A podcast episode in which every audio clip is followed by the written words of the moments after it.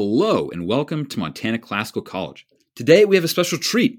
I have the great pleasure of interviewing a friend named Clawson Smith. Uh, he's written a book named uh, Posserilla, A Time for Tomahawks. Now, before I introduce, or I'll introduce him a little bit. So, Clawson is a man who hopes for a future of wholesome family barbecues, effective conflict resolution, and he writes a book of comedy. In his own words, Clawson is a man bursting full of creative and family friendly ideas. So, Clawson, welcome. How are you? Good evening. I'm doing just fine. Excellent. Well, this book is a lot of fun, and we had a, a conversation right before this where I think uh, I can say that Clawson is a man of great vision and virtue, and I think that you guys, everybody listening, is going to um, learn a lot from what he has to say. And now, to start with, this is Clawson's, well, certainly not his first book, um, but it's a successor to a book called Goonhood, um, which I had the pleasure of reading a few years ago. Um, and it seemed to me like Goonhood was a book designed to draw out or to exhort its readers towards a certain kind of disposition or kind of habitual tendency towards how they see life and act towards the world. Whereas this book is much more about action. It's not just about saying like, well, you should think this or that. It's it's sort of laying out how we can act in our troubled times. And I think we'll talk about the troubled times very soon. But before that, I, I was wondering for readers who have not read Goonhood but who have seen Posserilla, could you tell us a little bit about what it means to be a goon? Um, like, yeah, yeah, tell us. Yeah, what yeah. Uh, well, first off, I'll I'll have to um, separate the notion of the goon from the gooner, uh, as our as your dear listeners may be aware of, there has been a change in the internet verbiage. Uh, and as we are dedicated uh, content slaves to the system, uh, we must be aware that uh, the Zoomers have created a new term called gooners and gooning. And I will not go into specifics of what this is. Uh, oh. it is not, it is not what I'm advocating in my oh, book. It came no, out before that. Not. Yeah, I this my book precedes the new term. Uh, so they I think the, the greatest way of describing it and what really inspired me when I wrote Goonhood uh, was this small passage from uh, Jonathan Bowden, who says, Truthfully, in this age, with uh, those with intellect have no courage, and those with some modicum of physical courage have no intellect.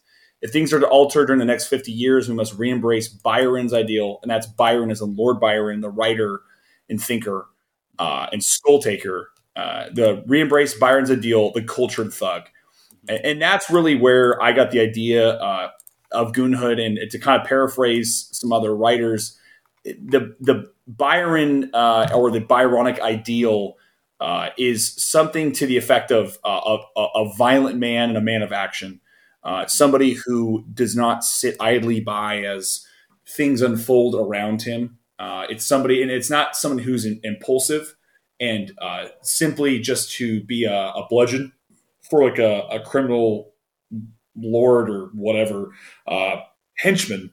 Mm-hmm. Um, the cultured thug is someone who I would say is a little bit more independent, uh, is self aware of his violence, and, and, not to be the cheesy ex-military uh, like influencer who talks about like you know, you got to be a you got to be a, a, guard dog. You have to be a, a shepherd. You know, you a, what, what, do they call it? You, got to be like a sheepdog. Be a sheepdog.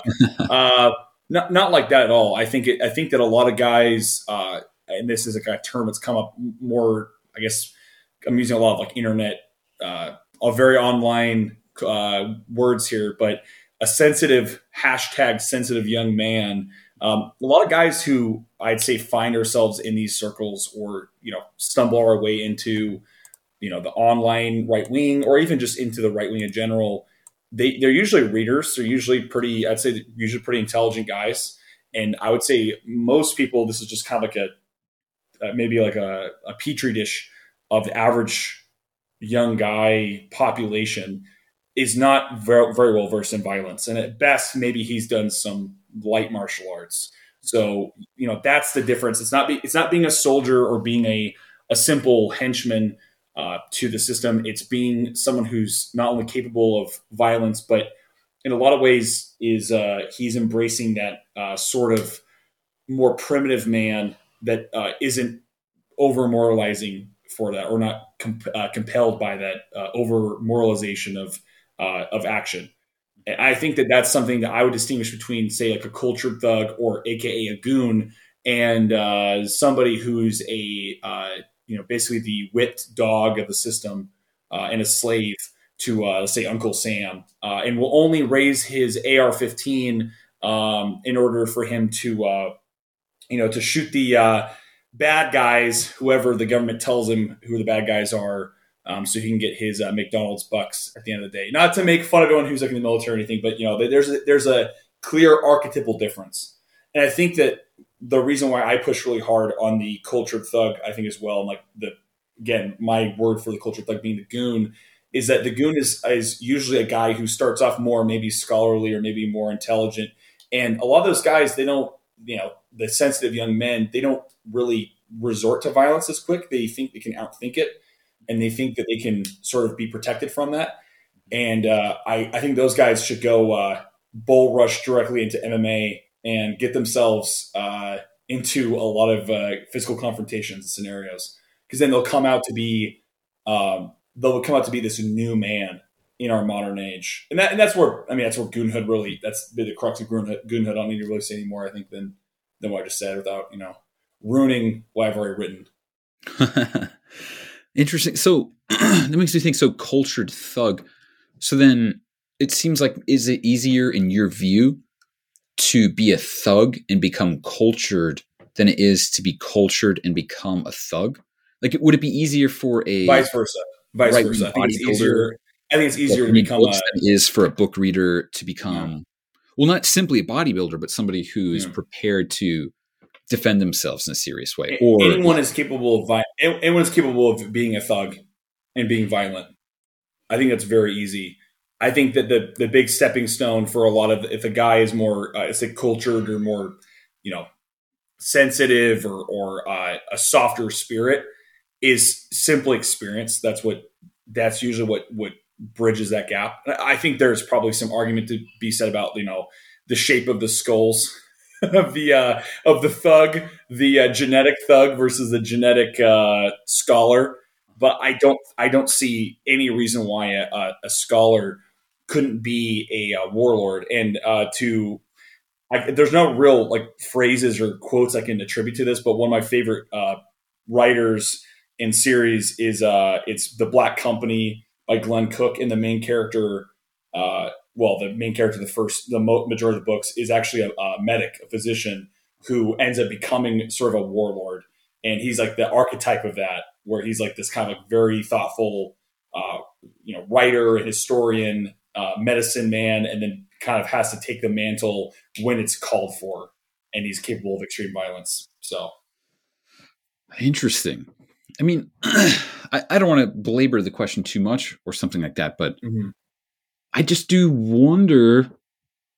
I don't know, maybe being a sensitive young man myself and having, you know, try to do scholarly things for a little bit, like if it is harder to access that thuggish side once you become accustomed to like the library and accustomed to a kind of quiet life in which there isn't really that much conflict in which like even when there's like scholarly disagreements you know sometimes people will get like fired up like i can't believe this person said that we're like the, like the tolerance for conflict can be so low sometimes and there's like such an emphasis on a kind of like politeness or civility or something along those lines that I don't know. Maybe maybe I'll say something bad about myself uh, along these lines. Um, when I solution. We're just gonna we're gonna strap you to a parachute. We're gonna drop you into uh, Africa, and you can get to role play Blood Diamond for the next six months.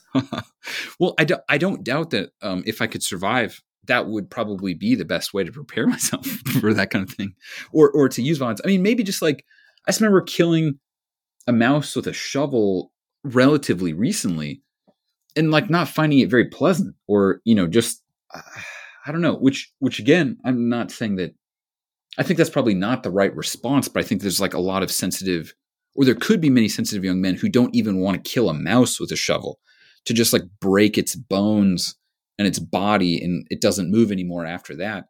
I, I know that there's a lot of things that you can do to habituate yourself to mm, the encounter with violence or something like that. But I do wonder if like those who are cultured are farther away from being physically capable and c- because like lifting is one thing Yeah. like that is a good thing like like i you know highly recommend that obviously but i suppose but there, it seems like there's a big gap between lifting and being knowing that you're the kind of man who can win a fight or something like that like i don't know i I think it's uh I no, I, I think that's a very honest assessment. I think a lot of guys I think there's a, a great fantasy where there's this glory, and I think there is glory in fighting. I think there is glory in all these things, but it's a glory that comes with a cost.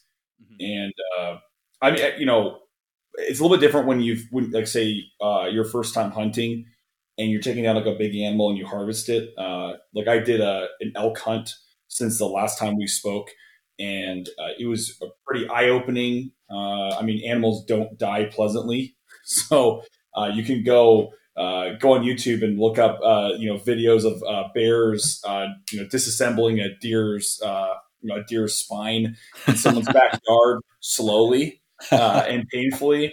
Uh, I- and I don't think torture is something that that anybody really. I think that a culture that uh, abhors torture is a probably a worthwhile society because torture in itself is, I think, it's the antithesis of of like sentience because it's not it's not pulling away it's not it's not useful to torture. I mean, it's useful in, in some context, but in general, it's not useful. It's it's for pleasure, and I think anyone who really gets pleasure out of torturing is um, I wouldn't say just a psychopath, but somebody who is uh, clearly like or a culture. Uh, there's something deeply wrong with it. I don't think there's ever been a culture that's really promoted uh, torture to a large extent that didn't have some great repercussion for it, uh, or didn't have it coming to them. So I think that that the the reason why I push it, I think, is because, and this is you know obviously into the point we're going to get at, at at some point here about the situation we're in, is that in the environment, changing environment we live in, uh, in the modern day, and especially you know the post COVID world, is that we kind of ha- I, I'd say we have to uh, we have to uh, acclimatize ourselves to this violent reality because we're going to see violence in our future that's not we're not going to be prepared for. We're going to see like we're going to see bridges collapse and people hurtling at 80 miles an hour in a aluminum can with an engine inside of it smashing into a you know a, a retaining wall and seeing humans like pulped like you know the inside of an orange uh, thrown at a car. You know we're going to see uh, I'd say horrific things. You already see this coming out of China, but I think as things decay more and more, and they are decaying, we are. We, this is just an obvious fact. That we all see it around us. We talk about it all day. Uh, as we see this more and more, not being accustomed to the sight of blood or the absence of life, like the sudden, quick, you know, uh, touch of death. I think that's why I felt I found this very strong impulse. And, and obviously, I wrote Goonhood, you know, in March of 2020 when everything was locked down because of COVID. I clearly had that on my mind. Um, when I wrote that because it was like, well, we're probably going to see a lot of dead people. We all thought there was a giant plague. So, you know, lo and behold, it was supposed to be more of like sort of a white pill or more of like an optimistic outlook, but more of a, hey, we need to really just, in, just not enjoy the sight of blood, but just get used to it, get used to these things. And so that's why I, I, I strongly advocate for the cultured man and the sensitive young man to become the thug because those are the people that I think are, are best shot. Uh, I, I think that a, a thug can become cultured. I and I have no doubt. I have many friends who are like this, but there's always going to be a different. They're going to be a wholly different person than the uh, than the former, uh, quality Sure. wise. Right. Right. So, so like the cultured person might have a clear sense or a clear view of like what the purpose of their Mhm. violence would be, or like what it's oriented towards, or They can take a step back and understand the situation a lot better. There's someone I, I trust a lot more on my side than a, like a dumb trigger puller or a contractor who just really likes smashing things with a sledgehammer. you know what I mean? Yeah, as much as we love those guys, and we, we do need those guys. No, yeah, I, I hear what you're saying, and and maybe maybe we could actually touch on the last question I had in mind because maybe it just like fits so well with like your the borrowing the Bowden formulation about the cultured thug. mm. um, before we move on to like what the contemporary situation looks like and then your idea for a positive sort of like white pilled response in light of the various dark things that have come to pass but um, I'm, I'm curious what you think um, and i think this kind of fits between thug and the cultured man is something like what do you see as like the relationship between instinct and reason? Um, or like maybe another way to put it is like how do you make sense of yourself as a book writing barbarian almost or something like that? Or like how how do these two things fit together? Um or like yeah how does how does the book writing person or the book reading person gain the kind of will if if such a thing can be gained or gain the kind of acquire the disposition or like yeah how, how do these two things fit together i mean sometimes i think about rousseau or nietzsche I don't know, like Rousseau talking about the natural man sometimes, the way that he's just reliant on instinct, isn't thinking too much, and is able to like live a happier life because he relies on instinct alone. But it seems like it's very difficult to read one's way or think one's way back into like a fully instinctual life. And I don't think you ever even say it's possible or even recommend trying to be fully instinctual. It just seemed to me there are a few times in the book where you really praise instinct or intuition over and against calculation and reason to some extent.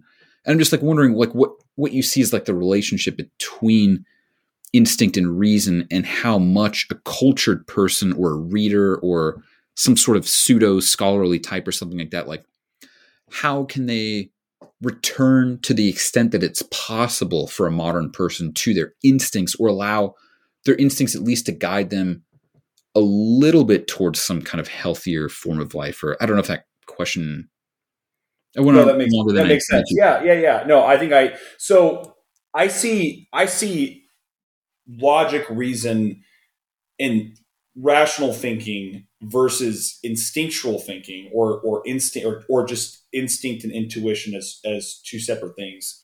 I think the former I've always seen, and I, think uh, especially later on these last couple years, it's become more apparent to me that these are systems of thinking with synthetic guidelines and borders, um, and they can be useful, especially in like a, a, business context or you know from day to day. They can be extremely useful uh, for people for planning out their life, whatever.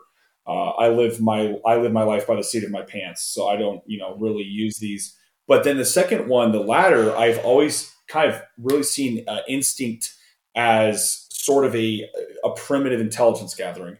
And what what I would always say is, I mean, to rely heavily on your instincts, or say to to write a book. I mean, what is you know where is the harm in reading a book or writing a book? And this is this is my challenge for anybody who would say like, well, this is you know how is that instinct? is that your ancestors, especially once you get far, you know, you get far enough that you're you're talking about pre-civilization, uh, were extremely intelligent, very well honed, very instinctive people, and they would, you know, obviously try to understand their environment. And you have many cases where humans, uh, even pre-civilization, or you know, maybe they were outsiders, barbarians to a civilization, would quickly pick up languages, uh, and they would even mm. pick up writing of a civilization, like say uh, the Fertile Crescent. Uh, you know, there's instances where people would obviously do this and become aware of their enemy.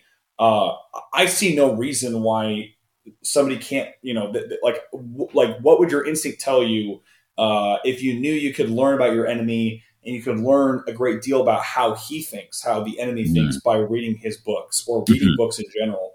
And I think that's where I would I would make the differentiation is because if we're and, and a lot of obviously Posserilla is I'm I'm going back to the basics. I'm going back to um, I don't mention it in the book that much, but a, a book that really influenced it was uh, War Before Civilization, and the reason why is because uh, it, there's a couple times in that book where it really kind of takes a step back. It's more of an archaeological book than anything.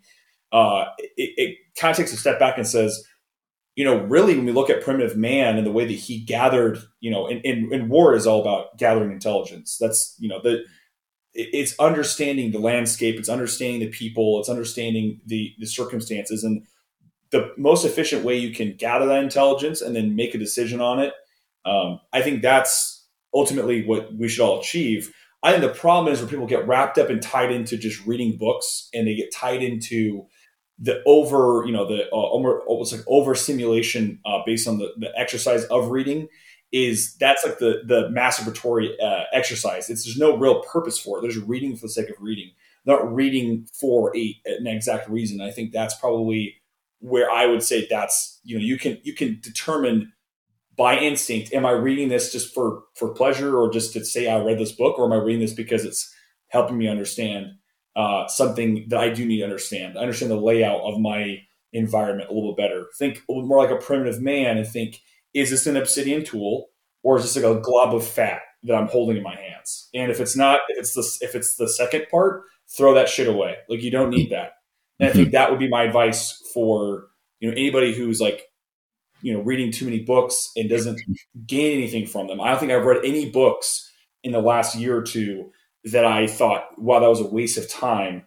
And mm-hmm. I could have gotten, you know, more uh, of an insightful education by staring at, you know, uh, planes, or I could like stare at a, a McDonald's drive-through line and see people going in and out of it, and just remark at the different colored cars. Like, you know, that's if that's your takeaway of how a book was to you. Besides, like if you're just reading for fun, like then there's no point. Throw it out. Right.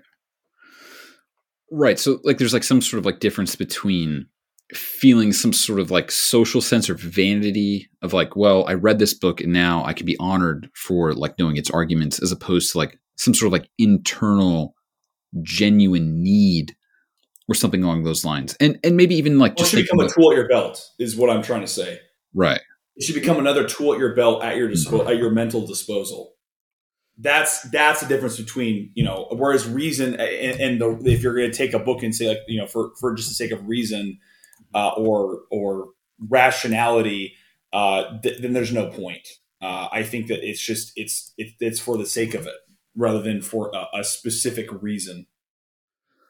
Interesting. Yeah, because well, I, yeah. Sometimes I think about like it's like if you're not thoughtful enough about like why you're reading it might not be so useful to you. Because like if you if there's like something you're trying to understand or a problem like a practical problem that you want to solve or something along those lines it seems like your reading can be much more conducive or helpful to your thinking or something like that that like you can read a lot without thinking very much. And so it's like well, if you're not thoughtful enough about why or how you're reading then it's sort of i don't know like reading fruit. reading is the most advanced form of technology we have intelligence wise uh-huh. there's nothing we have because and um, somebody said this much much more uh, uh, much more comedic than me uh, you may have known him his name is sam hyde uh, he had a really good uh, on one of his podcast episodes he had a very good point uh, and he, may not have to agree with everything he says but this point i really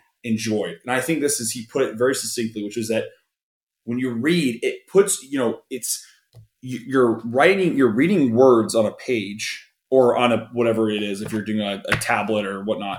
Uh, and those words, the way that your your brain is processing, not to get too Reddit here or anything, but you are basically projecting these words. You are engaging your consciousness in a way that is extremely um, energy uh, consuming and it's mentally consuming and you have to place yourself on a uh, almost like an astral plane where you are considering these ideas and ruminating on them.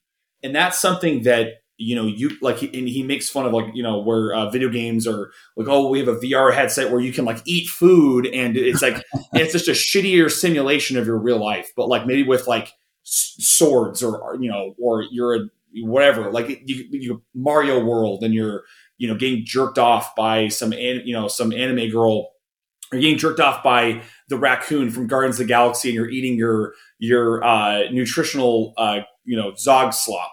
Uh, that yeah, great. Like that's fin- that's phenomenal. That's that's shittier than real life. You know, nothing you're doing is actually more thought provoking. Not even thought provoking. It's it's uh, it's not mentally engaging. And writing still, and that's why I again will go back to what I said in Guna. Like writing like words are like runes and runes are given to by gods the ability to form ideas off of mere symbols is truly still incredible even mm-hmm. though we've had these for thousands and thousands of years so yes i think that a barbarian who understands the runes is not a bad barbarian.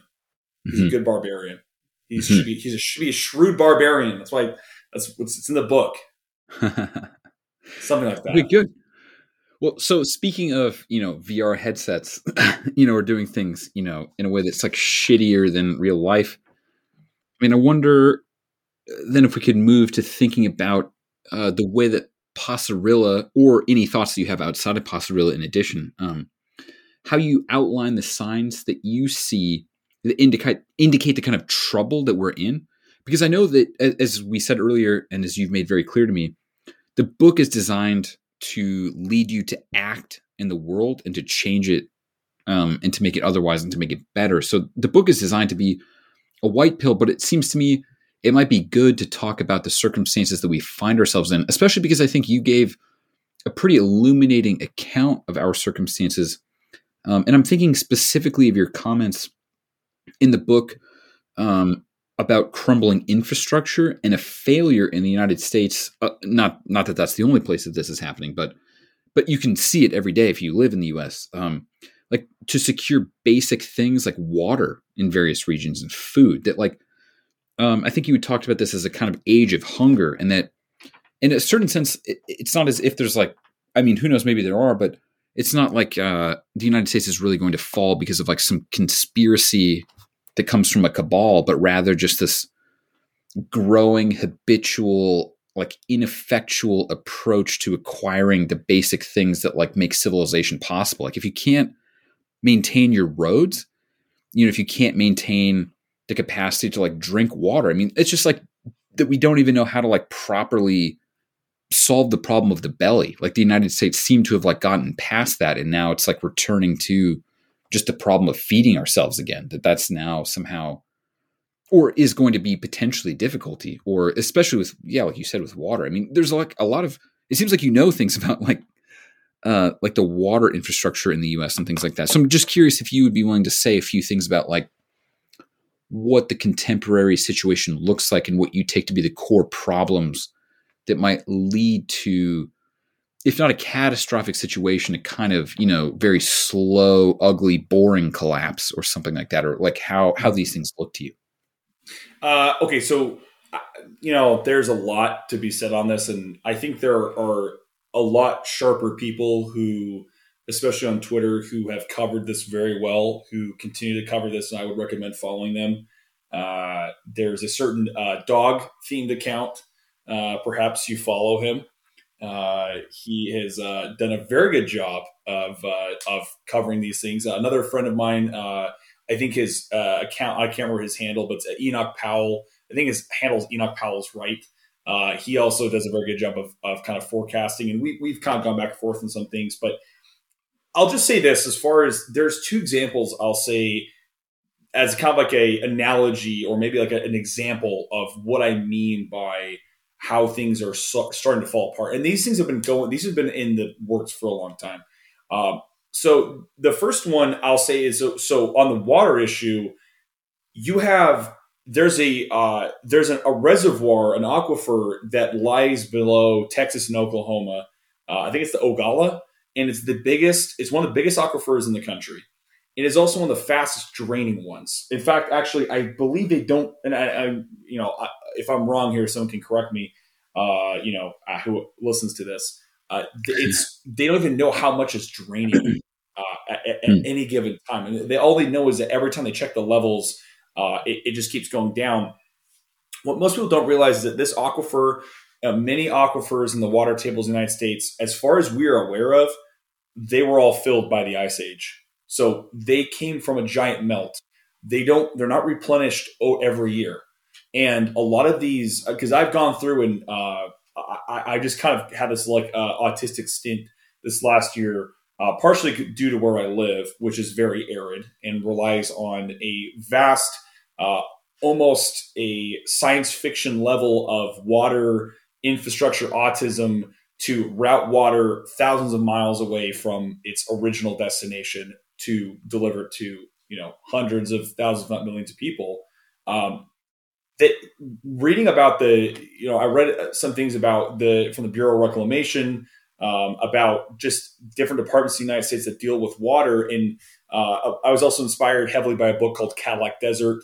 Uh, I found out about from a podcast called Myth of the 20th Century, phenomenal podcast.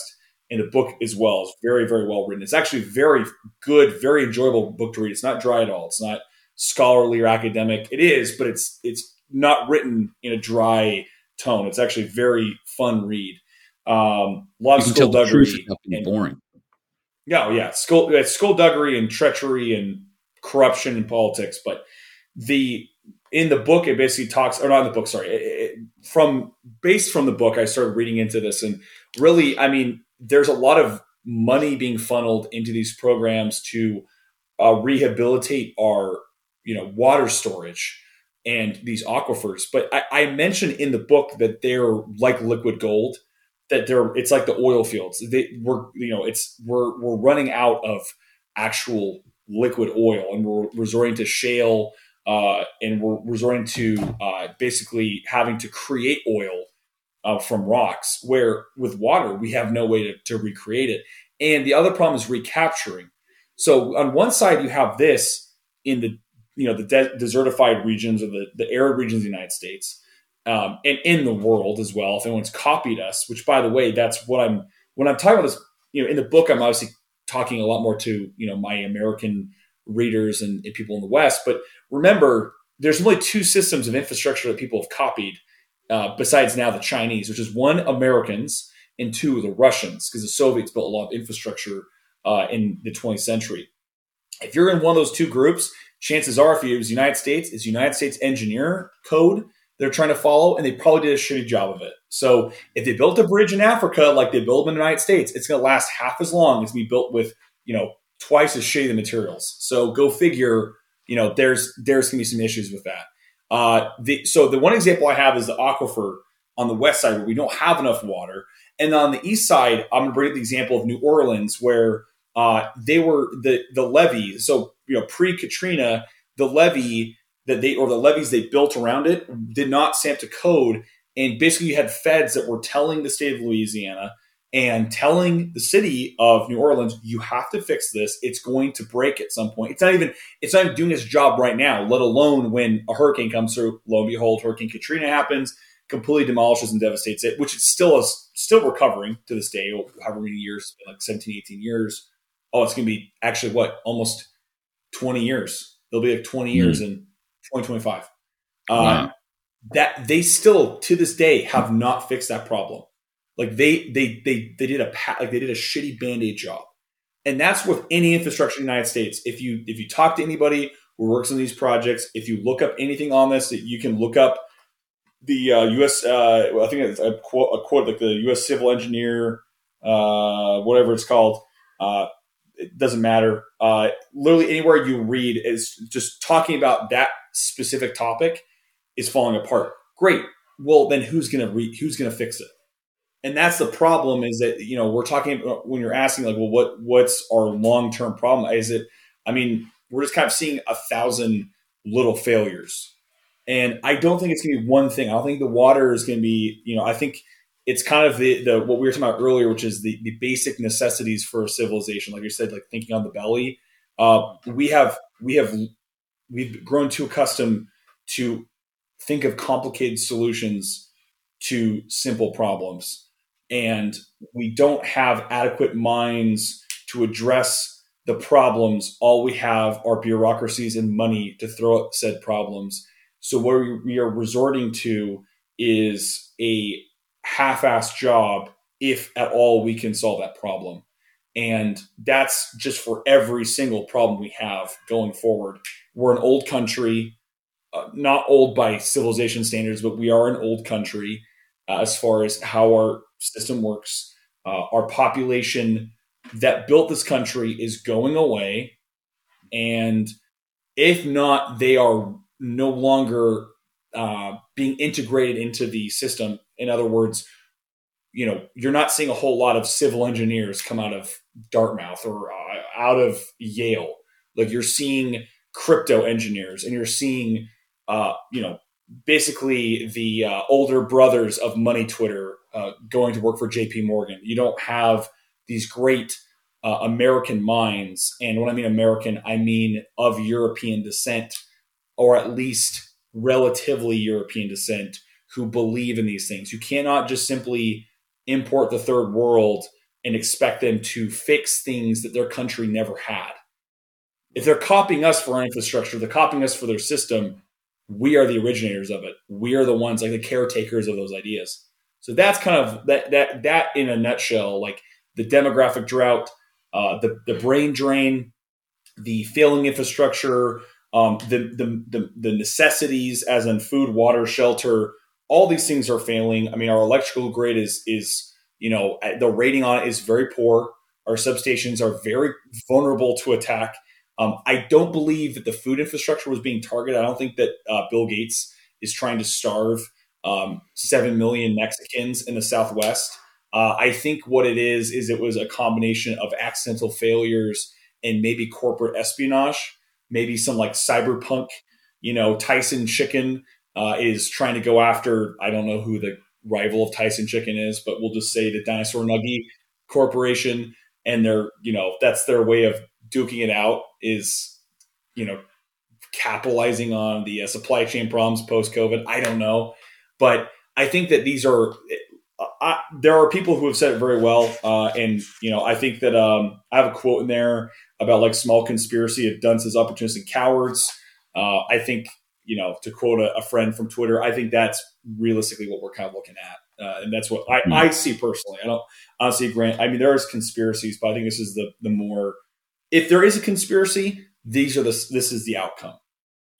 If I'm wrong and it's not a great conspiracy, I'm still right because these things are still happening. Right.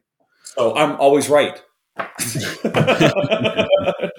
I'm just kidding, but they, we all see it. So it's like even if there is like this great conspiracy, we're still going to be dealing with these no matter what.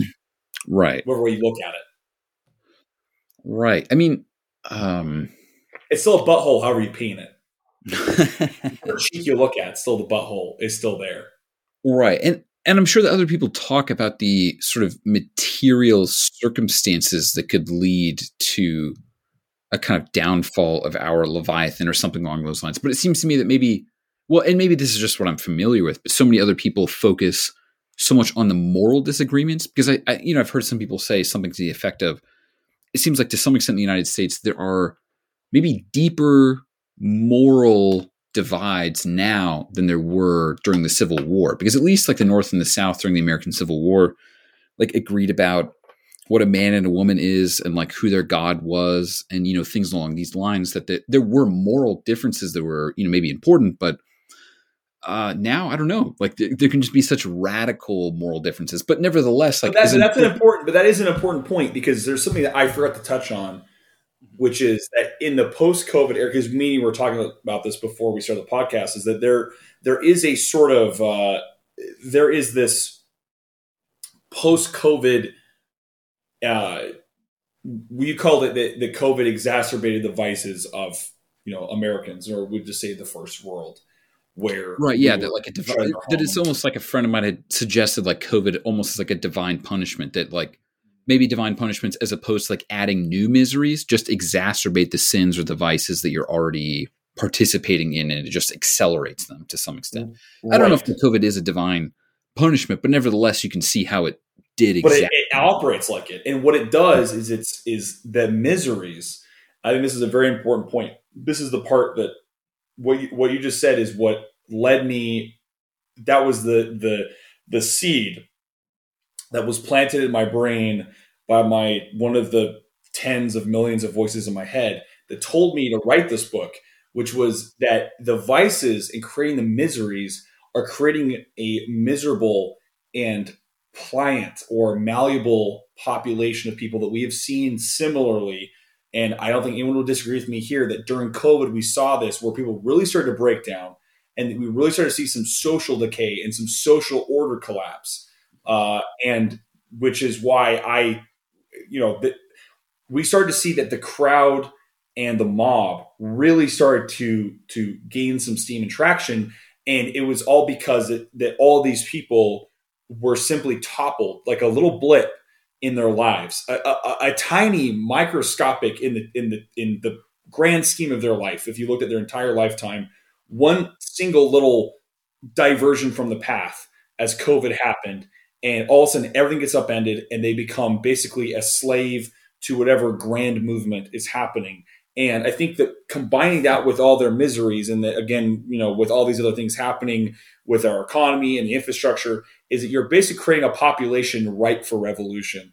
And uh, that's where I, in the book, I talk about, you know, the very beginning, I talk about Gustave Le Bon and uh, this book, The Crowd, The Study of the Popular Mind. And also, there's some other books by him uh, that uh, that really uh, detail us as well um, and and do a really good job. But but that kind of that mentality of like the revolution, uh, which is the same thing you saw in the Republic of you know the French Republic and uh, the the beginnings of their basically like uh, you know the pre communist communist revolution and the psychology of the crowd.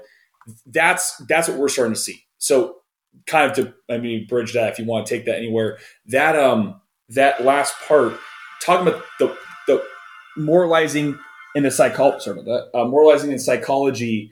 Uh, I guess my phone decided it was a uh, fight time because it started playing my uh, fight playlist.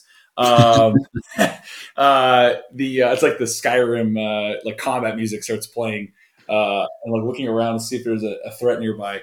Uh, the the the idea of like the the social infrastructure going away, being completely upended and eroded, and this mass of people who can basically be swayed by like whoever has money uh, you know you can your mind can wander at the possibilities of say biden offering a check like a small check a, a, a plebeian amount of money a thousand dollars if everyone went and marched on the streets against white supremacy tomorrow you'd have millions of americans who do that you know mm-hmm. they're so desperate for cash and that's you know that that kind of um, so that like moralizing or the the moral arguments i don't even really i'm not even gonna like uh, go after people who do that because mm-hmm. even though i think they're kind of getting in the weeds uh, and they're getting lost in the sauce uh, mm-hmm. on that topic they still mm-hmm. understand to some degree that the moralizing or they, they kind of have this in their heads like well if we create the right moral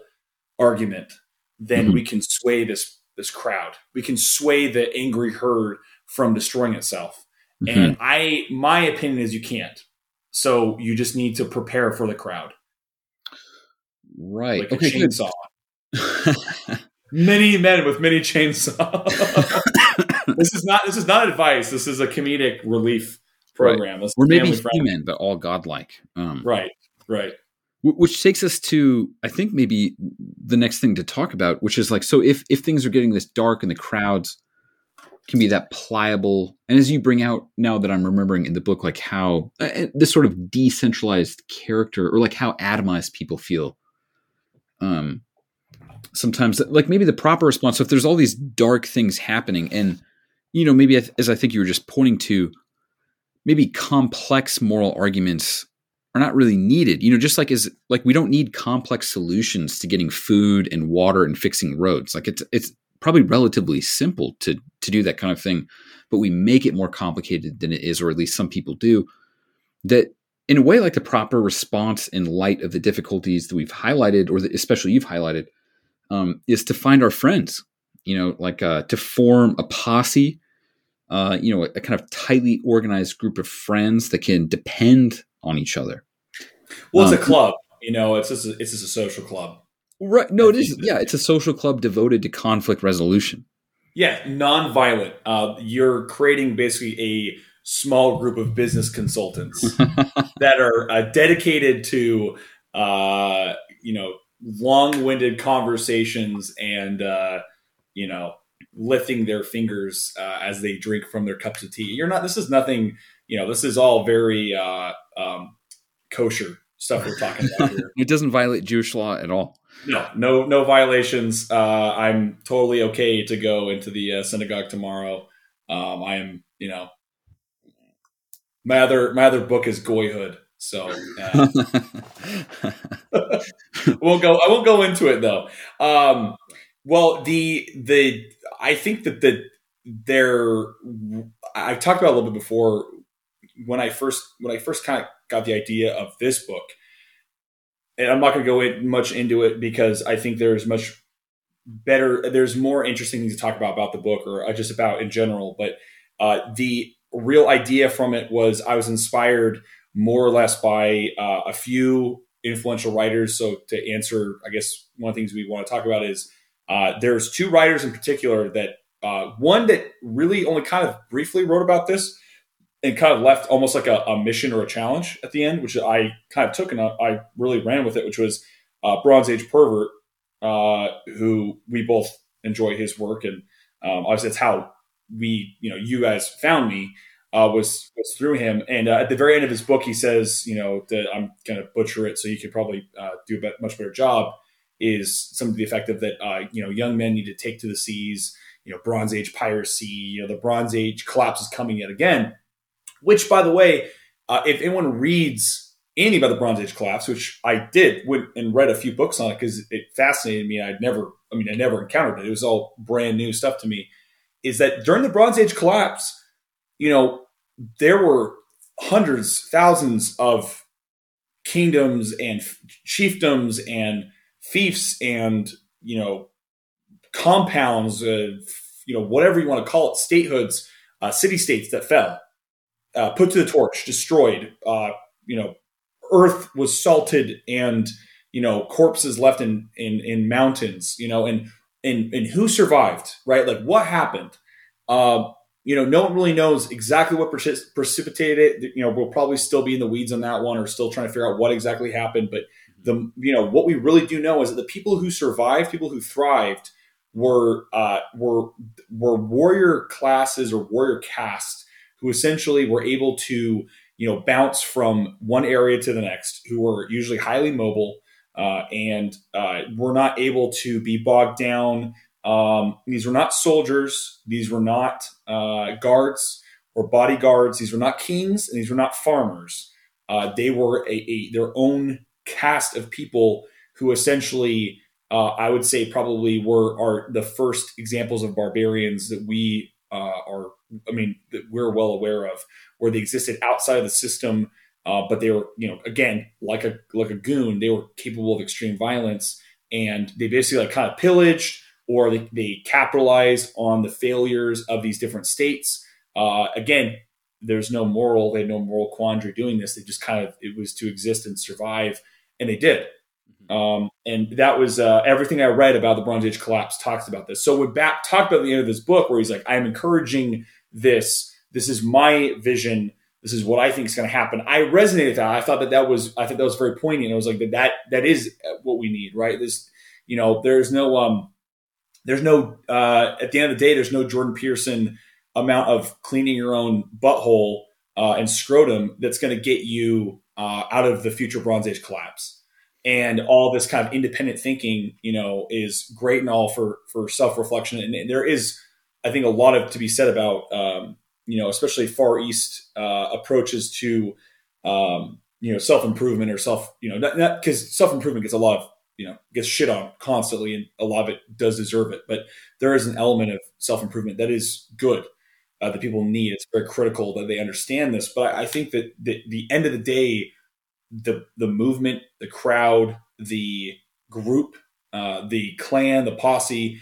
They're the people who you know they have the best chance of surviving, and they they they typically make history. In fact, actually, they always. I mean, there's always great men, and you know there will always be great men that will rise above the ranks. But you know, it's from clubs and from organizations and groups that these men come from.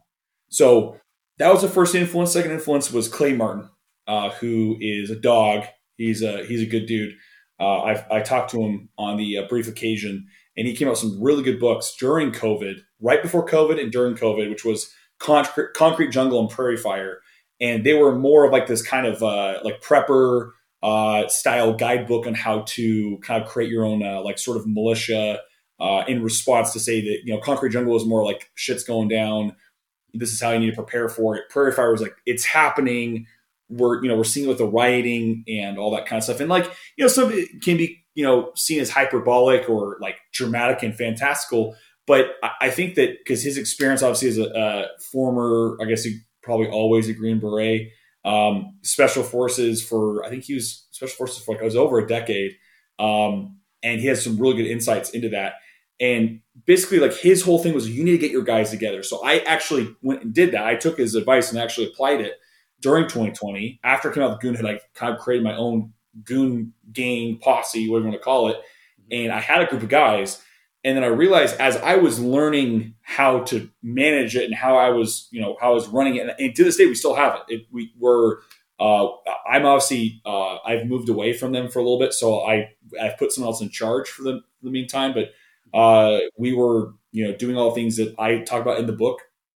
I think we're pretty sufficient. We obviously have a lot more we could do, and I'm not going to go into it. I mean, it, this is kind of my own personal thing. It's uh, not really I talk about it a lot, but uh, I realized that I could th- that this is I would want to live my own advice. So I started get give me some ideas for Posserilla, which I realized is kind of like almost like a prequel to Concrete Jungle and Prairie Fire, and then almost kind of like the sequel, or like if you took that last segment of Bap's book and you extrapolate that entire book, that entire idea of like creating the Bronze Age, like how would you do that? How would you go and find those guys? Besides like being in the military already and being Foreign Legion or whatever, which I, I still think a lot of that stuff is uh, is also fantastical because a lot of guys will tell you that you know a lot of the military right now will will crack down on any kind of organiz- organizing or organization uh, based on political ideals or anything that's not strictly military. And they go are going after guys a lot, especially after COVID. Right. So interesting. Yeah, I mean, it did it did strike me even before we had talked that some of those closing pages of BAM even even just like some of the very wholesome advice about you know starting scouting organizations, you know, mm-hmm. or just yeah, groups of guys that help um defend like a violent street or something like that. I mean, there's just like various like suggestions of how one might start a very small group of men um that would like work together maybe they'd work together in more covert ways but like outwardly the group would look a little bit different but yeah it seemed to me that Posserilla was like you just said, a book length account of how one might um, put together a group of friends uh, uh, to do, yeah, very nice, like wholesome things together. Yeah, and it's a it's a lawn care business. That's that's what that's, the whole book is dedicated towards. You can turn. I mean, all jokes aside, I mean, really, all I'm giving in this book is how to. It's a template on how to create uh, an organization uh, male organization will be specific here, or not not you know. I mean, I I put in there that women are very useful and they should be associated in their own way, like not as part of the core group. Like they're they're a uh, they're uh, uh, uh, what would you call what would you call it? Um, they're the secondary whatever like support group for for your posse. But your posse you could you could take this and you could turn it into a business. If, it, really if you wanted to. Or you could turn it into an outdoor club. Or you could turn it into a, a modern day a USAA scouting organization. I I don't even mention it in the book or I may mention that you know I was in the Boy Scouts and mm-hmm. I'm an Eagle Scout. It was very big in my family. And you know kind of of the old school scouts you know like the the old school guys uh, ex World War II vets that were into the you know mountaineering and bushcraft. And for the record, in my book, I actually quote one of the co-founders of the Boy Scouting organization, um, and he has a pretty phenomenal. I, I barely barely uh, mention him, but he uh, he has a great book. Um, it's uh, it's Frederick Russell Burnham, and the book is called Scouting on Two Continents. Very good book. He actually has some very cool little insights too on you know how to lose trackers and you know how to stay alive when Apaches are hunting you and things like that. Uh, yeah, man, man spent his life uh, running from Apache and dodging them in their own backyard, and then uh, you know as like a twelve or thirteen year old or however old he was, you know carrying messages from gold companies or something, and you know the uh, uh, Pony Express, and then went on to go to Africa with um, uh, I can't remember his name. Uh, well, anyway, uh, great great book but anyway I, I, the, the scouting organization was it, you know that's this is basically like the the adult version of that or how yeah. you could kind of put together something like that but you can really go wherever you want it's a template you know right and, and, and something i admired a lot about the book is something like I don't know. There's all these people who are, you know, whatever, like doomers about the contemporary situation. But then you think about like, okay, so if we did not have food and water and the infrastructure broke down and like law and order, well, as you bring out, you know, almost like in the first opening pages of the book, even, you know, something like that, there already is something like anarcho tyranny, like heavily present that, uh, you know, some groups are allowed to do whatever they please and other groups are tyrannized over. Um, like, you can't really defend yourself. I, I, think the situation you give your you gave is something like oh, was it like a your car is being broken into? Oh yeah. Either you let yeah. people steal things from your car, which is bad, or you stop them from stealing stuff from your car, but the law will come down on you, which is also bad. So do you want to be like a pathetic loser and just lose your stuff? Or do you want like the law to come down upon you because you were like strong enough to like defend your property or something like that? That like that that really is the situation. I mean, like just if if nothing less or nothing else, like the Kyle Rittenhouse trial seemed to be like the example par excellence or something like of that of like three pedophiles attack you on the street, you know, or something like that. Like right. Uh, and you just merely defend yourself. Uh, and I know he crossed state lines, but that's legal in the United States, so I'm not I'm not too broken up about that. Um, well, there's other ways, like there, the right, and then the one of the points I make in the book too is that there are a lot of ways to go about that. You know, to defend yourself or to, uh, you know, kind of continue your your existence. Uh, you know, Sans getting as a, I, I think what you meant by that was uh, the the you know uh, the I think the analogy or the uh, what I call the your Japanese junker into a Kinder egg. Um, that's uh, I think we are referring to uh, your the little uh, Hyundai getting broken into by uh, the the diverse uh, neighbors down the street. Uh, wonderful migrant boys. Sorry, wonderful migrant boys. We love our wonderful migrant boys. Um, they you could you know you could de-escalate. You could do a lot of things that would not result in what happened. Not not to say Kyle Rittenhouse did anything wrong. He didn't. But you could do a lot of things differently. But the worst way to go about it is by doing it yourself because no one's going to watch your back and no one's going to no one's going to keep their, their eyes open while you go to sleep.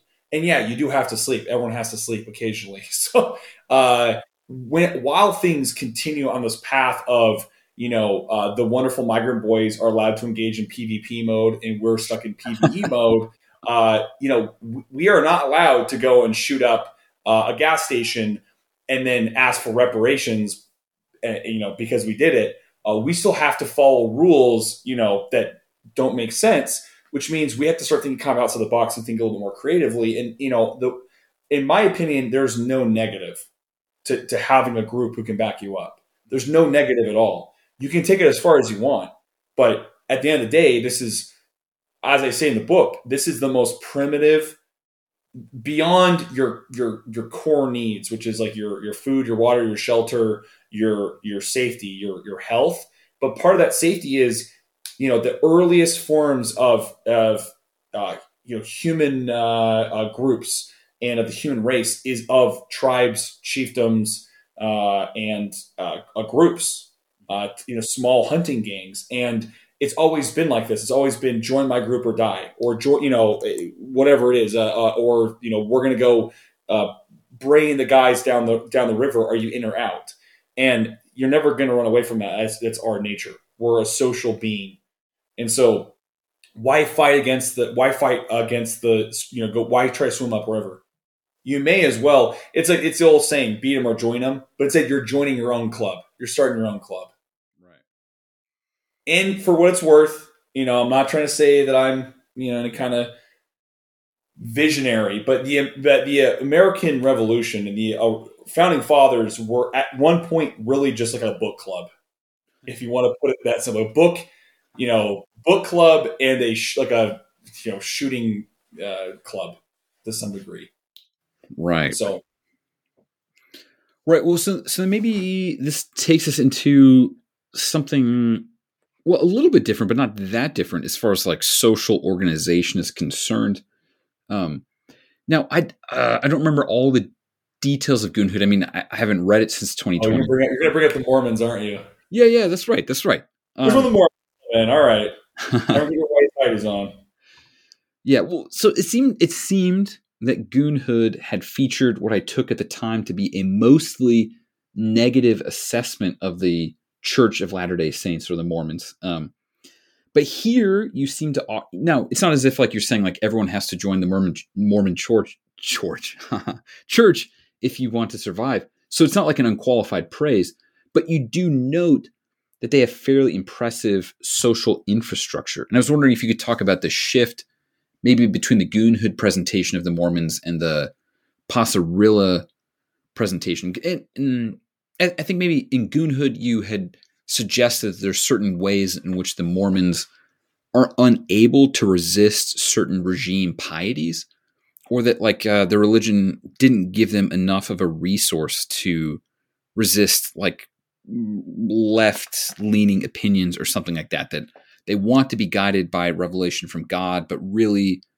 fundamentally they're slightly more governed by political opinions or social opinions of the day or something like that. But here it seemed to me you had more praise than blame in the second book. And I was just curious if you wanted to say anything about the difference between the two presentations. Because in a certain sense, I don't actually see a disagreement between Goonhood and Posserilla.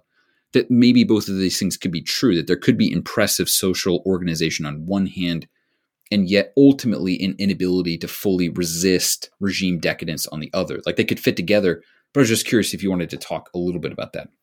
Yeah, no, I, I, I, you know, I saw this coming a mile away. I think anybody who's read Goonhood is gonna. I've actually had someone already reach out to me and, and said kind of the, the, similar thing, and he's like, "Bro, did the Mormons uh, they knock on your door? Did the Mormon FBI knock on your door and threaten you to uh, whatever disbar you from the Sons of the Pioneers or whatever it is?" But uh, you know, since we last talked, uh, I have a confession.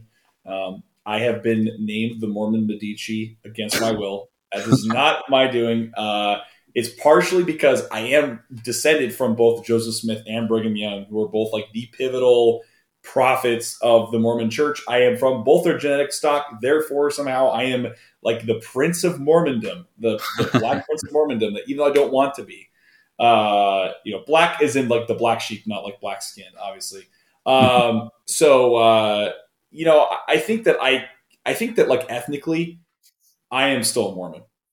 Mm-hmm. Uh, not like I am ethnically still a Mormon. I think that Mormons do have a very unique uh, genetic structure in the United States. I think it's when you look at a map of demographics, like Anglo is almost entirely in Utah. And if you actually look at the old school founding stock, and something I actually didn't know this before I uh, when I wrote Goonhood was that I did a little bit of uh, DNA and ancestry and found out that uh, a few of my ancestors actually were uh, from the original. They were the original colonists, uh, and they eventually made their way up to New York, and then they made their way to Tennessee and Kentucky, and they made their way up uh, to the West, to Salt Lake. Mm-hmm. So that's my my family, and you know I think a lot of that founding stock, Anglo founding stock, resonate. I mean, it is in my blood. to so some degree, I mean, I, I you know you kind of have to admit or accept that that's just the way it is. Mm-hmm. and you can't run away from destiny. Mm-hmm. Uh, so what I kind of try to do is I, I, when I wrote, you know, if you want to dive in my head for a little bit, my alien brain, you know, when I when I wrote this part, I, you know, I'm giving, I'm trying to give guys tools for, you know, how to, you know, in, in, you know, in the book, I obviously go over like recruiting guys. I go over kind of like social etiquette, um, some I call it like primitive like skull cracking salesmanship, mm-hmm. whatever you want to call it, different ways to approach this. And then kind of towards the end, I realized, you know, you need kind of somewhat of a, a, a foundation for social fabric. And I, and I don't really go too in depth with it. I think what I really kind of just said is like, look, a high functioning, high trust society that's built from the ground up, that's very economical and very efficient, that places the incentives of you know holy reward on you know kind of like as a, an accountability on its members it's kind of hard to ignore how well built it is. Mm-hmm. Um, and i think that's kind of where i ultimately had to accept the fact that you know where i come from they do a pretty good job i mean you know if you know anything about mormons they are incredible business people uh, mm-hmm. however don't get in business with them if you want any advice and by the way, that's coming from uh, all of my Mormon friends and family members who have ran businesses because they'll try to get handouts and stuff. I call them crypto Jews for a reason. Uh, they want uh, they want free stuff. They want that. They want the nepotism discounts. They want their uh, temple recommend discounts. But other than that, I mean, they they they run a tight ship.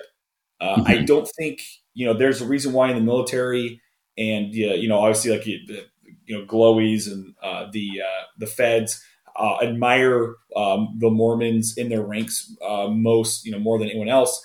And I don't think it's for the reasons that I call them out in Goonhood, although those are still very apparent. Like the uh, Mormon nerd, as I talk about it in the book, that that's still very much a real thing. I'm not shying away from that. I still firmly believe in that because I've seen too much of it.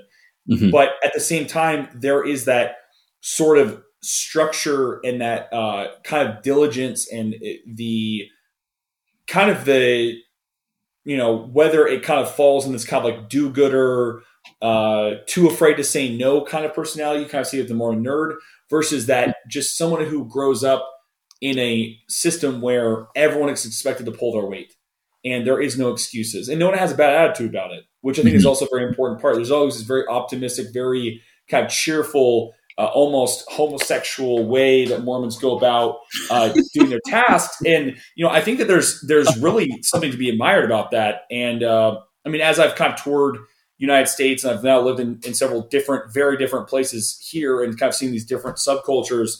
It's always the Mormons I've reverted back to and said, these are the people I want my neighbors to be. Right? These are the people that I want to, you know, have my back, so to speak.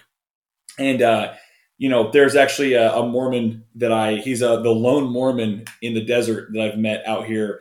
And uh, I, I talked to him about my book, and it was very funny because I, you know, we were talking about because he's uh, he's in accounting, and uh, you know, I was kind of making jokes about like not to you know hire a Mormon who's an accountant, and you know, we are just kind of laughing about that. And I was like, no, I mean, I probably would actually. You guys are pretty squeaky clean.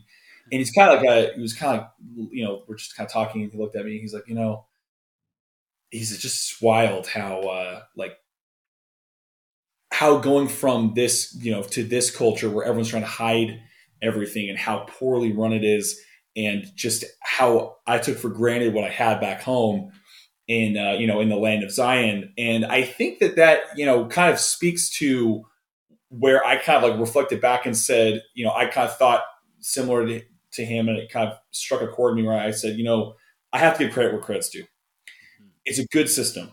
You don't have to join the Mormon church. Please don't join the Mormon church because I said in my book. I mean, join if you want to. I don't care what you do. Uh, but if you're if you're reading, if you're confused by this, what I'm trying to say is that you can take things from this and you can plant it in your own garden, so to speak, and do your best to emulate parts of it. Because again, they run a tight ship. They start businesses like you and I go and just take a piss. Like we're really, they're really good at what they do. And it's important to learn from those who are successful, you know? And, uh, you know, and like I said, to, to quote myself in my book, you know, old atavisms die hard, harder than your childhood dog getting run over by a drunk neighbor. I am predisposed to fill the footprint of my ancestor like rain does tracks in the mud. So I'll just try to do my best job being a non Mormon doing Mormon things. Yeah, I I had talked to somebody who just knew a lot about the like Mormon youth social infrastructure and like I, I don't I still don't know very much about Mormon theology and I'm not that interested in really going into it, but that that if the reputation is like there's a kind of crazy theology underlying this and you know like if mormonism and i did I, i'm such a idiot. Like I assumed, like you know, many years ago, that Mormonism was basically Protestantism. Like, oh, that's just another Protestant branch, as opposed to a group who's like claiming to be the true revelation, like the successor to Catholicism, which is no longer the way. Like it was, but no longer. Uh, it had deficiencies. It had to be corrected, um, or something, something along those lines. That that it is the one true faith by its own account, as far as I understand. But that like if or to the extent that it has kind of goofy theological features, then it's kind of remarkable that, as far as I understand, like it, it's growing, like, and they're able to like retain their youth fairly effectively, in that they mostly, mostly, yeah, yeah, no, I'm not saying there aren't people who fall away, right? But, but just maybe, maybe that like they spend a lot of time thinking through how to create events and like regular things for the youth to do. So that even if like not all of those who stay stay for theological reason reasons they stay, stay for the social, social reasons. And that like they stay they stay for that for that network. Right. Because you'll because you'll always have that. And that is an important that's an important aspect to mention. Right. I don't even mention in the book is that they're they they recreated their own scouting organization because the scouts went global homo.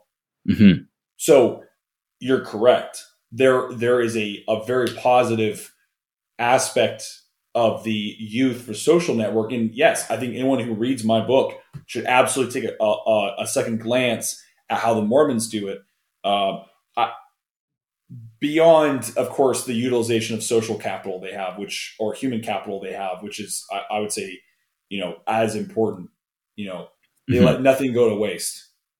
Right like Yeah, how the ancient Indians, you know, would even use the brains to treat leather.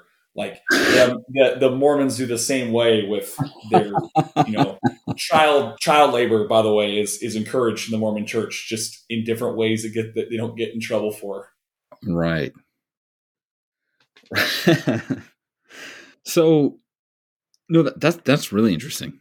Um um I think generally speaking I think throughout this conversation you've already, you know, mentioned throughout certain books or sources or guides that you gained a lot from while you were thinking through what to write in the book and that maybe taught you. And and each chapter is given a preface, you know, by like a quotation. And there are many quotations throughout the book in addition to those quotations. Um are there any other books that you are like highly interested in mentioning? I mean it, it was kind of interesting how or at least to me how you had well I, suppose look to business or something like that with andrew carnegie maybe. But also you turned to you know a number of of left-wing thinkers to try to i don't know well which makes sense to me like they won you know like they're winning in a big way. So like why wouldn't you learn something um from those who uh, seized control and are in charge or something like that? Like you would want to know how they did it and is there anything that you could learn in order to become in charge you know someday or something like that so like like saul alinsky and, and a few others um is it saul alinsky is that even his first name did i just make that up No, yeah, it's, it's Saul Alinsky. okay cool that that's cool. but Well, you know, anyway, anyone named Saul is obviously a good person, so it's a good instinctual, you know, hole that you just filled in right there. so so are there any like other books that guided you that you want to mention or would you like to bypass that question insofar as like a few books were mentioned along the way Well, let's let's go to the few books because I think that most of the books I I read a lot of books that uh, helped uh, you know inseminate some of the ideas and uh, helped me really kind of fill in the gaps here, or really just inspired it. But I think the ones that really deserve mentioning, the ones I have in there. I mean, there are some others, but I, I don't really think there's as much that someone could glean, uh, other than if they're really just interested in, you know, like I said, like if you're, I mean, I read I read about like, you know, there's a few books I read that weren't even really too. They were relatable and they were good and useful, but ultimately they, they may not just be as useful to somebody who's just trying to best understand how to build their own posse and how to understand how to win. right right okay so So we we, can go. Let's. We we want to go to some of the some of the quotes, um, or go some to some of the uh, the books. I mean, I can talk about this for hours. well maybe since there is a kind of business angle to the book i mean could you talk about carnegie a little bit um Yeah, yeah. So uh, you know, Carnegie. You know, I, it's kind of funny because I think so. One of the things that when I first started writing the book, and I actually was telling people about this when on Twitter. You know, while I was working on it, so it was kind of in the works, and it wasn't it wasn't quite there yet, but it was it was on its way. And um, I, I told them like, you know, I'm reading, you know, Carnegie. Uh, I'm reading, you know, the some of the early communists. Uh, I read Lenin. Uh, and by the way, I don't think that you know, I don't think you have to read a lot. I, I, I especially think a lot of postmodernists are really useless to read because a lot of them are just they're just self masturbators, and they're I, I swear to God, none of them actually ever wrote anything that people actually can glean anything from. I swear they just were getting money like funded from some benefactor. uh, but even like Alinsky, uh, I think I bring up uh, who else did I bring up in here? Uh, I'm trying to remember. Uh, you know, I bring up several Marxists in the book as well. Mm-hmm. Mm-hmm. Um, oh, I bring up Trotsky. I, forgot, I brought Trotsky right. up. I brought uh, I brought Alinsky up. I swear I brought up uh, even Che Guevara in yeah. the book as well because uh, you know all three of these people had a, at some point had successfully infiltrated and used crowd tactics and psychological warfare to manipulate people and there was something to be said about that i'm not saying that we need to be doing exactly what they do but you need to understand the playing field uh, and then carnegie carnegie gets a lot of shit because he, he's this tycoon he's this you know, I, I, don't think Carnegie would, you know, you and I would like Carnegie if we were in the same time as Carnegie. I, you know, he's obviously, a, uh, you know, I think probably a pretty shitty person in terms of if you're to moral fag about him, but very useful as far as, as anything business is concerned. And I think, again, if it's useful in business, it's useful in your day to day human, you know, social interactions. Um, and for example, I mean, Carnegie, uh, you know, how to win friends and influence people I think that was actually my, my father recommending me that book, and I think I immediately threw that in the, the mental trash can, uh, along with all the Ayn Rand that he wanted me to read. and uh, of course, you know, the one book my father did want me to read was uh, Arnold Schwarzenegger's uh, his book on bodybuilding. and uh, so those are the three books. The three books were like Atlas Shrugged, How to Win Friends and, Influence People, and then you know whatever uh, the I can't remember the name of the book, the Arnold Schwarzenegger book. But I read the last one, and then I ended up reading the other ones. But uh, just very funny that, that that spread of books, right. of what you thought would be good books for me to read when I was like 16 years old. but but Carnegie, for for being the mega capitalist for what he is, understands that again, and these are all the most primitive, basic motivators for for for man is that you need to entice people. If you want to make people like you, spare the vinegar. Don't don't piss them off. And I am a confrontational person. I, if you know me from Twitter, I, am always constantly picking fights with people. But these are, you know, I, I, get a lot of enjoyment out of it. But that's these are not people I'm trying to influence or win over. Right. Um, what you know, and I I think I would say comedy has its place as well, especially if you're trying to appeal to the crowd.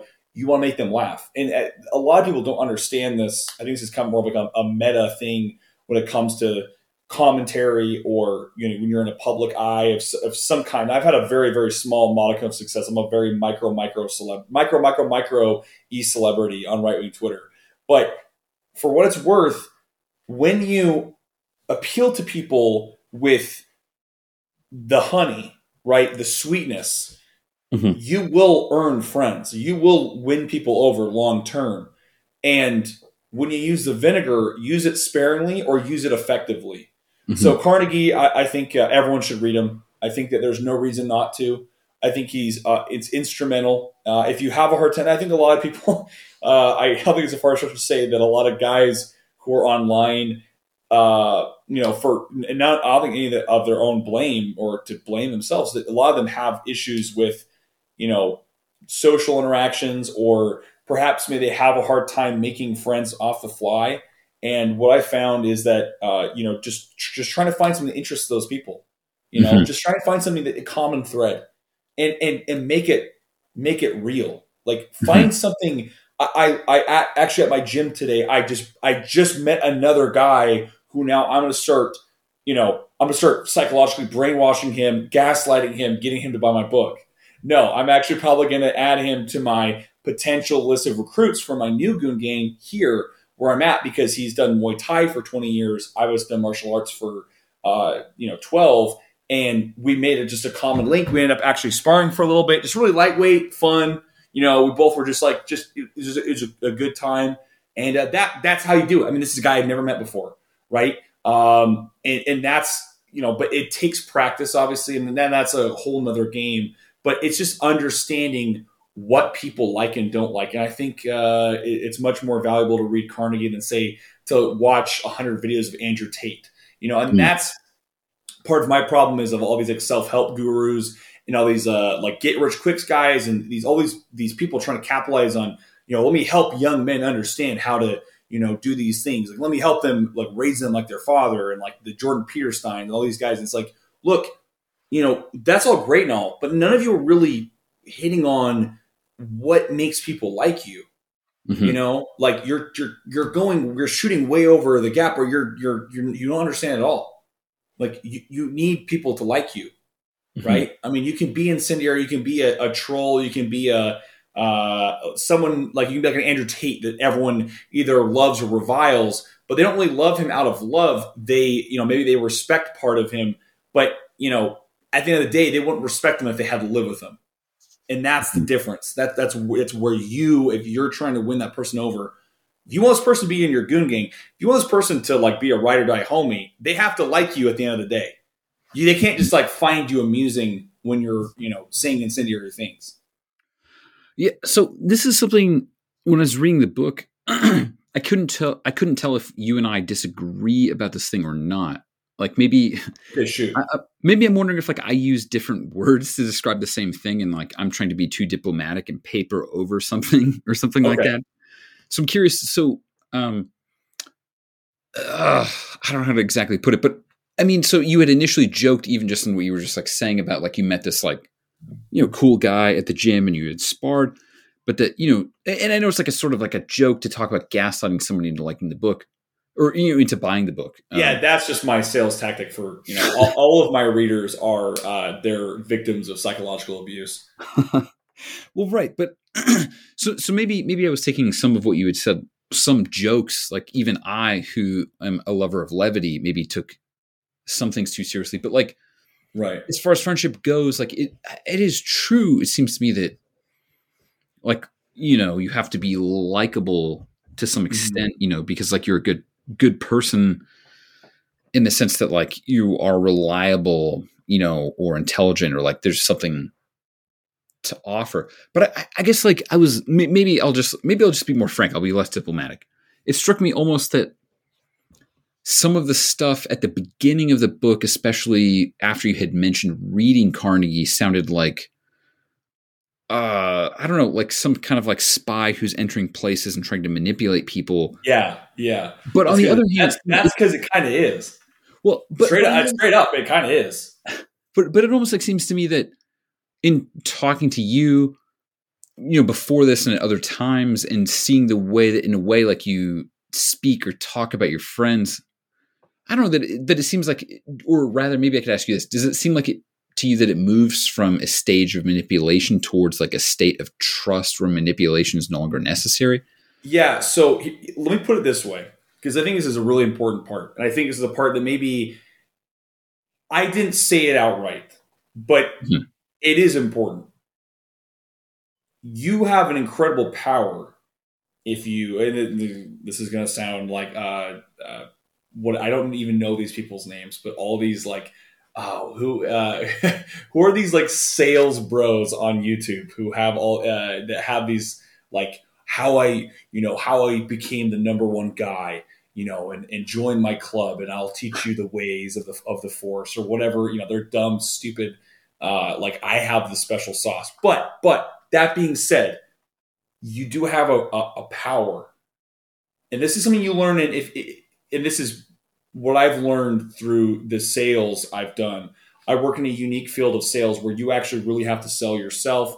Your product is extremely expensive and uh, you know somebody will you you're you're you can be a cheap whore right? So someone has to really like you and depend on you. And and a lot of that and i lean on that in uh, the uh, the the poker chapter gambler is Right. that you do have to kind of you do have to learn how to manipulate that's that is part of sales. And so you have this incredible power. What i'm saying is that i'm giving you that power. I'm telling you this is going to work. Like this will work. If you had bad intentions and you and you can find this out from other things. You'll you'll learn the psychology stuff. Uh, you know and psychology is kind of like a, a, a garbage uh, field. It's not scientific at all. But there is the the manipulation and the human psyche and the kind of uh, the little levers and things pulleys in someone's brain you can kind of work on to get them to do things.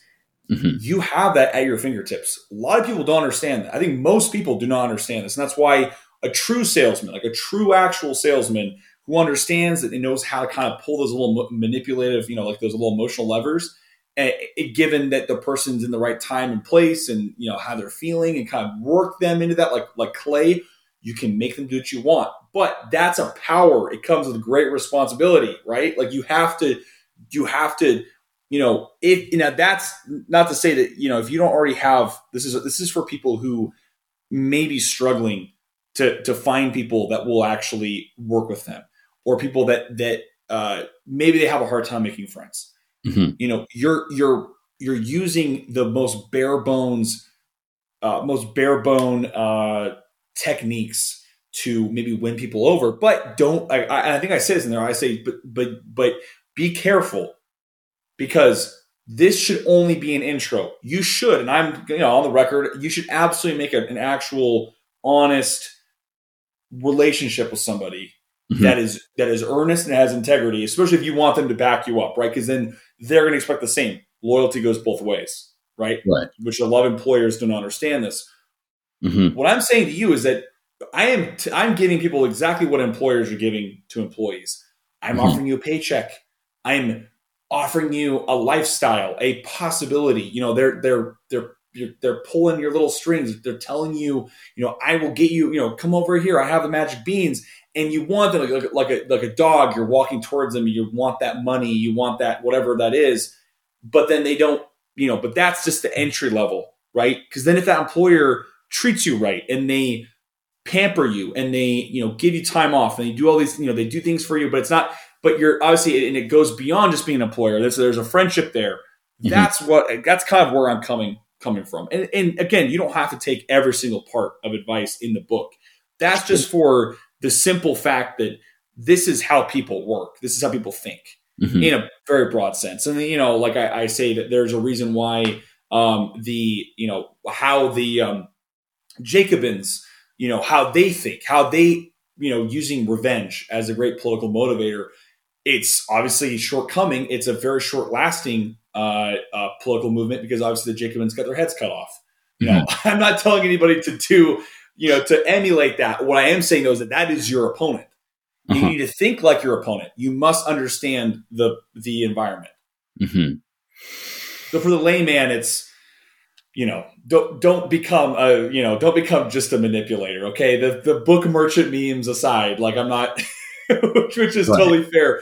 I truly do. Like I, I, I have a relationship with a lot of my readers and talk to them. Right. Uh, maybe I shouldn't say. I may, you know, this is nothing, you know, inappropriate or anything. But I, I like I talk to them, and you know, they're friends, and there's been uh, a few of them that I've actually met up with, and, and right. you know, we're there's actually one I'm going to their wedding here soon. You know, it's like, and it, it, that's how it should be, right? But right. sometimes I think some people need a kick in the pants on how to to get their, you know what they need to be saying and how they need, they need to position themselves. And a lot of that first part of manipulation is the positioning. Yeah. Okay. So I have something you want, essentially. Right. Whether they know it or not. Right. Okay. So um, I don't know. Maybe you can tell me if then we're looking at this in a similar sense or not. I don't know.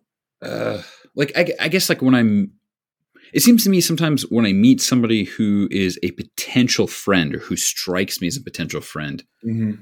most of the time I think it comes to light fairly quickly that they're a potential friend. There are a few right. people that I do know that I'm friends with who maybe it didn't seem that way at first and it was like uncovered at some point um, that maybe like somehow I couldn't see who they were at first or something along those lines. But I feel like a lot of my the friends that are the dearest to me or who have taught me the most or who I can rely upon the most are people who like somehow like within the first 30 minutes of knowing them I was just suddenly struck like wow like I hmm. you know there's like some likeness of mind not to say that we think exactly the same immediately about everything but that you see that there's like some underlying or fundamental ideas that are really important or something like that that we agree upon and you can kind of see that that's the case. I don't know maybe fairly quickly. I, and maybe i've been really lucky in this respect but in that sense that like I, I think that sometimes i well i often don't you know give like the full expression of all of my thought like about you know various contemporary things or otherwise like very quickly so so maybe you can tell me if this strikes you as like how you approach things or not. But like, yeah, you let them talk. Just Well, to yeah, you let them talk. That's that's how you do it. I think Well, you're totally right. well, I agree. that with. I agree thirty minutes, you like, kind of throw out little little hooks, like little little baiters, and see what they do. You're yeah, yeah, yeah. Because you, you, you mentioned in the book like asking lots of why questions, like why, you know, Mhm. do you think that like why is that? Well, why is that? Like uh, almost like a childlike question. It's like, well, why? And like that that can get somebody to reveal a lot, and they enjoy the intention, the attention that Mhm. it tends the question, and like we all like being asked questions. You know, like we, yeah, like it. I, I remember like my uh, I don't know. W- one of my family members that I admired the most was because like when I was just like a very little boy and he was much, much, much older, you know, just, just, I just watched him ask everybody questions and somehow he seemed to like actually care what they thought and like asked a lot of them. And it seems like that's in a way what you, the book talks about in part, but maybe, I don't know. And you can tell me if this sounds like a, like a word that's just hiding something. Um, See, see, Cerberus, this is I've turned this podcast against you. Now it's inter- I'm interviewing you. It's working. It's working. well, I've but you twisted you. but I was just gonna say something like prudence, you know, like the in the sense that like You have to be careful. yeah, You have to be prudence. You have to be careful. I to, to, just to, to be the devil's advocate to what you're saying because I, I know where you're. I, I, I, where if I'm wrong, tell me if I'm wrong here. But you're saying, you know, why would you even manipulate if the social situation, if you are, it's already apparent within a, a very brief time that this is a person you can trust or this is a friend or whatever. And you know, I, I don't disagree with that uh, entirely. There's been people I've met um, both online, offline, and then offline. If it was like an online friend I met in real life, that I, I said, yes, you were absolutely the kind of person that I, my instincts were right. Mhm. Um, I think that's good judgment. But as I, the devil's advocate here, de- the devil's advocate here uh, in Goonhood, I say, you know, judgment is the is the most powerful tool we have. Mhm. Right? Is to discern right, and use a razor's edge to cut through the crap and find out what's true, what's not. right, I think Right. in coming times, and especially now, the prudence is key to finding out if someone truly is someone you can rely on. And obviously, this book is not just about making, you know, this is uh, obviously this is a family friendly barbecuing book. But you know, if barbecuing becomes, if the grilling becomes dangerous or right. even lethal, Mhm. do you really want your grill buddies to be people you haven't like truly understood or you you haven't asked the hard questions? And I think that that's kind of where you can really gauge that even on like a very primary, very uh, uh, you know early level of your relationship with them. And obviously, because this is a you know you're you're building this with a purpose. This is a tool, and I say in the book, you know, you people make fr- friend making or whatever you want to call it is is is like a lost art. Mm-hmm. And this is a reason why we have problems with our labor in the first world is because no one knows how to hire the right people, and no one knows how to find the right people or create the right company culture.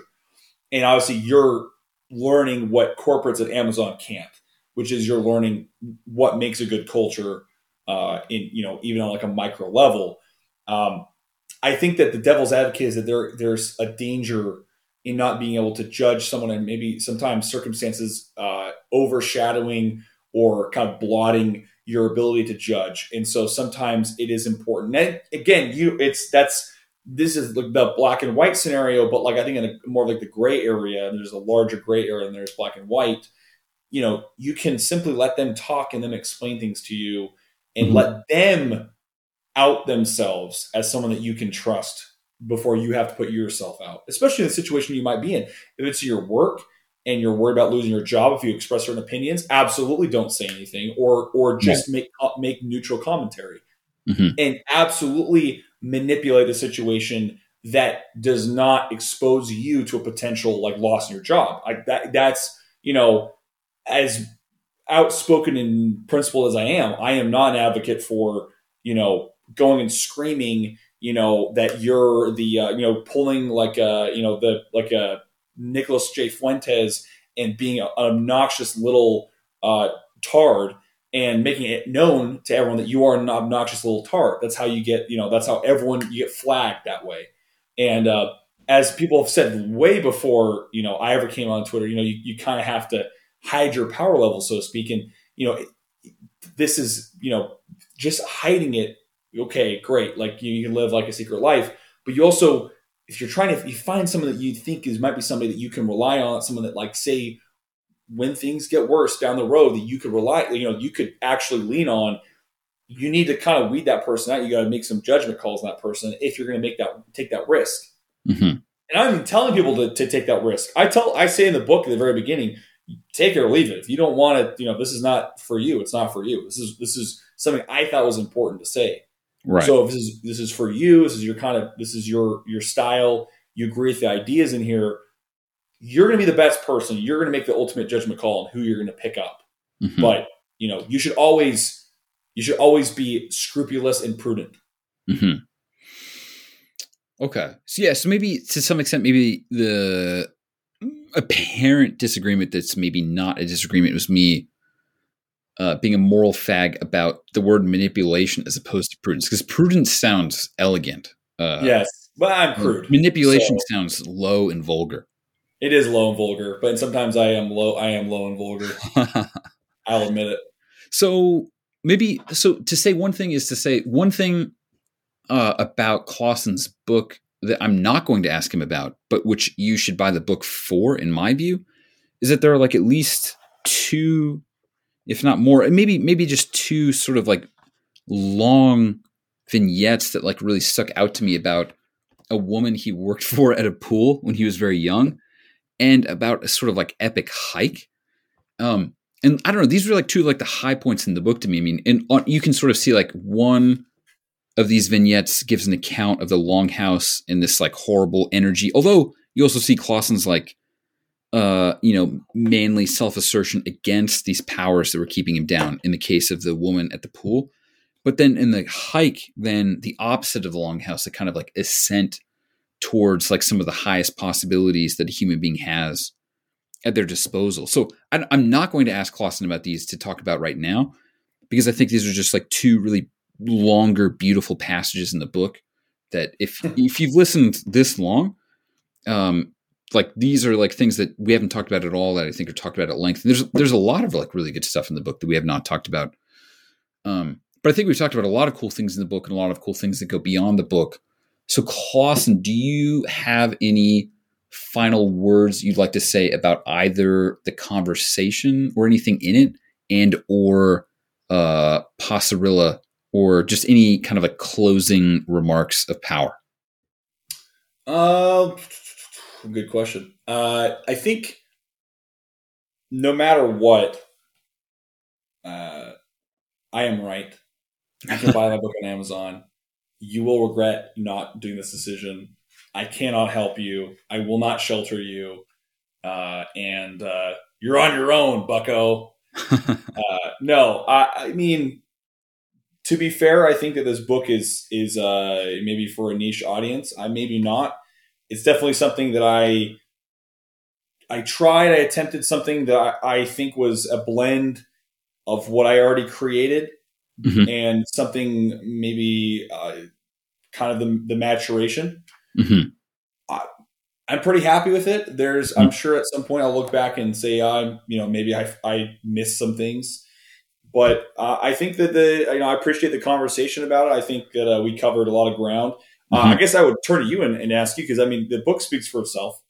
Uh, you you have everything from Machiavelli to uh, you know to, to Dale Carnegie to uh, you know Brigham Young uh, to uh, Seneca. You know, there's there's just a, a lot in there. Mhm. Uh, I mentioned a few. There's a few. I think there's two quotes from some of my friends on Twitter uh, Mhm. that I thought were just so apt, and uh, they really hit the nail on the head. I just could not not put them in there. Right. Uh, they are modern poets on Twitter, and I wanted to immortalize them on, on paper. But my question for you, Service, is what do you have to say about the book, or what else did you want to say about the book that we can say? Since I don't want to ruin the vignettes of your favorite parts, which were some of the favorite parts for me to write, especially the troll part was extremely fun to talk about. But Well, um, I suppose in a way we covered them, but I could say that this the as funny as the book is, and is funny in multiple points, and it's funny in many places that we weren't able to to touch on. it's just yeah, well, like if things are headed where they're headed, as they seem to be, like if, like if you read like Michael Anton's book, The Stakes, he gives an extremely detailed account of all of the various underlying trends that like lead us to go where we're going. And like I, I recorded a session on that, and even that session didn't cover even all of the black pills that he had to give, and he has a few you know moments of advice and things that could help us like move forward or something along those lines. But uh, if it's as dark, you know, things like portend, then I don't know. Maybe there's no really other alternative than what you're proposing, which is to say, at the very least, because even if things don't fall apart, like what if things somehow got better? Are you worse off for having a posse of like approximately 12 guys or less that are like have a tight cohesion and a tight loyalty and an awareness that they can rely upon each other because that kind of loyalty and camaraderie can be turned towards like almost any endeavor. And so like even if things are like really good and like it is just a time to grill, then like you will have awesome barbecues. like if you follow the advice in the book, like the book alone, like you could have great barbecues because of that. Um, and so like I don't know, may- maybe there's just like a way in which people who like to talk and write and read sometimes don't really feel the full weight and really feel it of like if things are getting bad because you could just live in like a pretty nice neighborhood or something like that and just think well it's not that bad. I mean there's like uh like there's like a you know rainbow flag in my kid's school but it's like it's not that bad. But it's like been moving fast and it chases you everywhere. I mean even i was talking to some people today about like the movie the man who shot liberty valance like this like jimmy stewart john wayne movie and the ways in which like uh, that it's a complex movie in some sense that I think is good enough that deserves its own conversation to it alone. Um, I don't know, but there's like a way in which, uh, like the the maybe I could just leave it at this. Like at the beginning of the movie, there's like emphasis on the railroad and a train. And at the end of the movie, there's like a railroad and a train, and it's sort of like what's changed in the American West in light of these like technological commercial developments um, and it's like there, there's like somehow you can't quite escape them. There's like no way out. Like it's always moving west. Um, and so then somehow you have to face up to those developments. And while those developments brought many great blessings to the American people and blessings to some extent that we could still say that we enjoy, some of us, some of the time, you can still see how like somehow along the way that there's been some kind of great corruption and that there's like nowhere left to run. Like you can't, you could try to run to Montana, but like Montana itself is changing. You know, Californians are moving there. Some of them are moderate, but like they're still going to bring with them the hope that, like, well, you know, progressivism didn't work in San Francisco, but like it might work here or something like that. Like, so there's nowhere to run in a way. And so Posserilla, I think, really is the exhortation to think like, well, if things don't work out, who can you rely upon? Would you rather be alone or would you rather have friends uh, to rely upon or something like that. It's just like a concrete way that will improve your life and give it aim regardless of what happens. If like the United States like, you know, returns to being uh, the most beautiful and excellent country, you know, on the planet, like that would that would be awesome. But like so but your advice like works so either like as you said either way you're right you know, regardless. I would love that. I would love if that was the case. What you right, just but, said. But there's no reason to go to something like that in a way. So then yeah. it's like, so if it can't, what would you do? And I don't think that enough people who prognosticate about the darkness think through the actual actions that would have to that would be required um, to persist amongst very decadent or disorderly conditions that could come to pass. You have to you have to think low, and you have to have the stomach uh, to accept the terms of your survival Right. So I, I, I think that I will only have one more thing to say, mm-hmm. Which is uh, every day you bu- you wait to build your posses, another day you lose. Right. And I say to to victory and to goons, Godspeed, my friends. Yes. Well, Clawson, it's been a great joy to speak with you. I really enjoyed it. Um, it was it was a pleasure to like think out loud along with you about these things because I think like I'd sent you a few questions beforehand, but I think like we were able to move beyond them, but without being in a you know disorganized uh you know without being too disorganized in it. So i i really appreciate the the time you took and and i think that everybody should buy this book uh who's listening to this and um i think it's really good. So clawson um thank you. Likewise. Yes. Thank you cerberus. Well clawson smith and brian cerberus wilson out